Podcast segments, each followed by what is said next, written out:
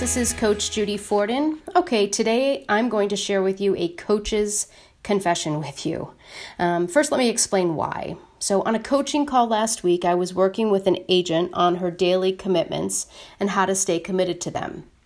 She was having she was struggling uh, staying committed and she was frankly feeling very guilty about it. So as we were talking i mentioned that i actually needed to do a reset myself the prior week because i had made the decision somewhat consciously and probably a little bit subconsciously to not stay committed to the, some of the commitments that i had made and that were important to me so, as we were talking about this and I revealed that, she was really shocked and probably a little relieved by my admission um, to not staying committed myself. It is a really good reminder that we have to watch how we're conceiving situations. We think because of what it looks like on the surface, it's one way, and in many cases, it's just not true. So then I explained to her how I do a reset. And this was taught to me as well, so I'd like to share it with you. So instead of feeling guilty about it, you just have to regain and reset. So what I what I told her to do is to rewrite your commitments.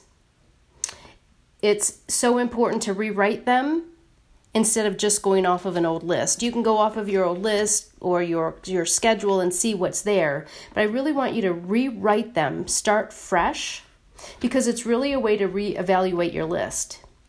It could be that your list needs some revisions, but be careful on this. I want to really warn you just to be careful not to revise something just because it's hard to do or that it makes you uncomfortable. But there is a time that something may change, right? It could be a change in uh, what you have to do for your family. It might have to do what's happening in our uh, current environment. It might have to do with some kind of scheduling. So you really just have to look at that.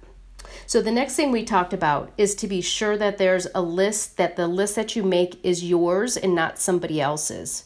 Remember, this is your life, your schedule, your decisions, and your business, and it will look different than somebody else's. Someone one time told me, Judy, stay in your lane.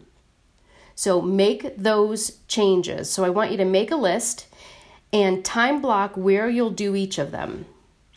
If you misplanned or let's face it, you didn't stay committed for whatever reason, I want you to look at the item that you missed and decide immediately to see where it can be reworked into your workday or later in the evening. Might be that you usually walk in the morning and for some reason that didn't happen.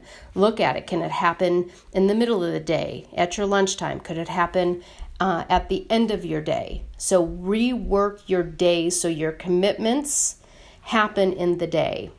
Remember, we are looking for progress, not perfection. and that takes me back to the saying that I've been saying to you guys all along. Guys, it's not that you're that this is getting easier, it's just that you're getting better. So make your list, rework staying committed, don't feel guilty reevaluate, find out why you're doing some things and not other things, and figure out how to get that list, time block it, and make it happen. Go make it a great week.